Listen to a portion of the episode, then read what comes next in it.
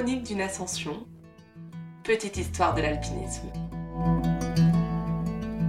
Georges Mallory, l'Everest, 1924.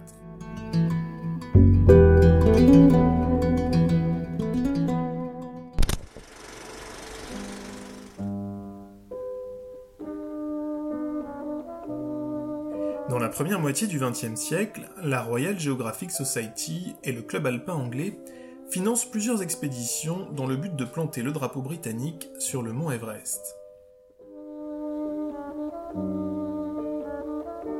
On le sait depuis peu, mais désormais cette montagne est incontestablement la plus haute, avec ses 8848 mètres. De premiers repérages ont lieu en 1921 sous la direction de Charles Howard Bury, un soldat de Sa Majesté capturé par les Allemands dans les dernières semaines de la Grande Guerre. L'expédition se déroule sur le versant tibétain, le Népal est alors fermé aux étrangers.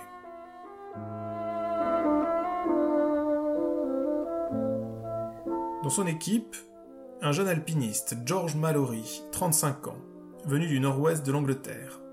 Sur les pentes du mont Everest, il atteint les 7000 mètres d'altitude. L'expédition rentre à Londres avec ce record et la promesse de retourner sur cette montagne et de réussir à la conquérir. L'expédition de l'année suivante les emmène jusqu'à l'altitude inégalée de 8326 mètres, mais une avalanche tue sept porteurs et met prématurément fin aux tentatives en cours. 1922, ce sont les premiers morts de l'Everest.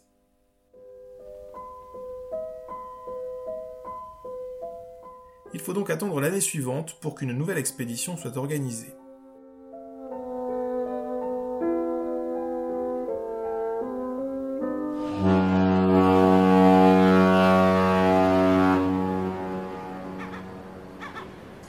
Douze hommes quittent alors Southampton en bateau en direction des Indes. Le voyage est long, d'abord le bateau, puis il faut traverser l'Inde jusqu'à Darjeeling et enfin basculer au Tibet. Ils arrivent sur les hauts plateaux en avril 1924. Parmi eux, George Mallory, Edward Felix Norton, Noel Odell ou encore Andrew Irvine. Ils sont dirigés par Charles Bruce, général Gourka et président du club alpin britannique. L'expédition ne commence pas sous les meilleurs auspices puisque le lama supposé bénir l'équipe est souffrant. Qu'à cela ne tienne, les Anglais iront au sommet sans cette cérémonie. Les quelques 150 porteurs tibétains et Sherpas n'ont guère le choix, ils suivent le mouvement. Leur travail est déterminant dans le déroulement de l'expédition. En quelques semaines, plusieurs camps d'altitude sont érigés. Et ils remettent du cœur à l'ouvrage quand le lama du monastère de Rongbuk se remet de sa maladie et peut finalement bénir les alpinistes. Les porteurs les plus forts, les tigres, sont choisis pour accompagner les Anglais au plus haut. Deux premières tentatives sont lancées, les 1er et 2 juin. Lors du premier essai, Norton arrive seul jusqu'à l'altitude de 8570 mètres, encore un record.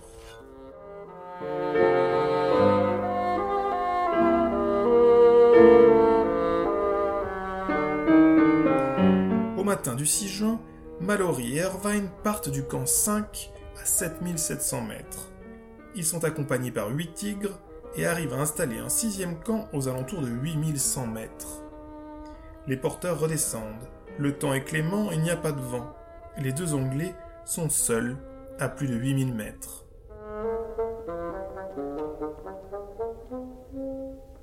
Le 8 juin, Noël Odell monte à son tour pour soutenir les deux premiers hommes. À la mi-journée, le ciel se dégage et il est en mesure de voir le sommet. Il aperçoit alors Mallory et Irvine qui attaquent la dernière partie de l'ascension.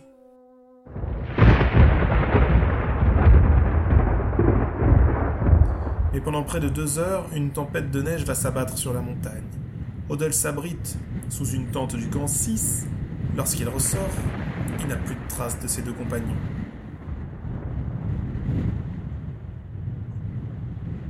Après être redescendu au camp 4 pour la nuit, Odell revient à 8100 mètres le lendemain, mais ne trouve aucune trace de ses camarades. Alors l'expédition plie bagage, la mort dans l'âme.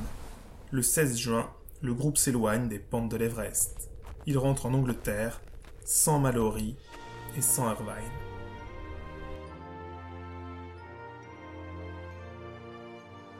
dès leur retour en Europe, l'expédition soutient que Mallory et Irvine ont réussi le sommet. Mais le témoignage d'Odell est fragile, il ne sait plus vraiment ce qu'il a vu. Assez vite, les Anglais se font moins sur d'eux et on finit par considérer que le sommet reste toujours invaincu.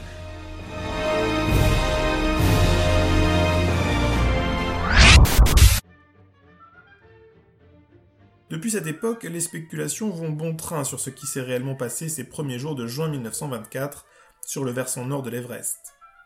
Il faut attendre 1999 pour que l'américain Conrad Anker découvre le corps gelé de Mallory, quelques centaines de mètres sous le sommet. Si la nouvelle a un certain retentissement, elle n'apporte pas grand-chose à l'enquête que mènent des milliers d'alpinistes amateurs de par le monde.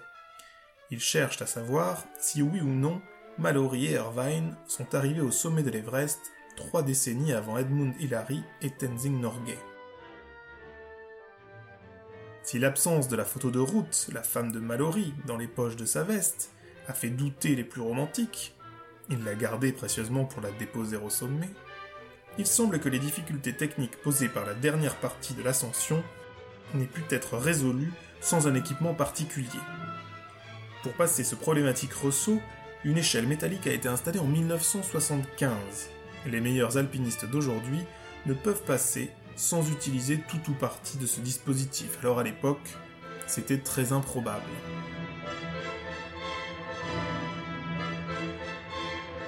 Un jour peut-être, la montagne restituera le Cordervine ou l'appareil photo de la cordée, et alors les spéculations repartiront de plus belle. À des journalistes new-yorkais qui lui posaient la question Mais pourquoi voulez-vous gravir l'Everest? Mallory aurait répondu Parce qu'il est là. Plus personne n'est aujourd'hui vraiment sûr de cette phrase mythique. Elle pourrait être née dans l'esprit d'un journaliste et non dans celui de Mallory.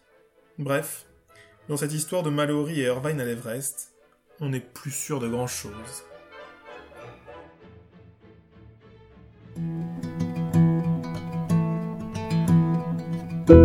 C'était George Mallory, l'Everest, 1924. Chronique d'une ascension Petite histoire de l'alpinisme. thank you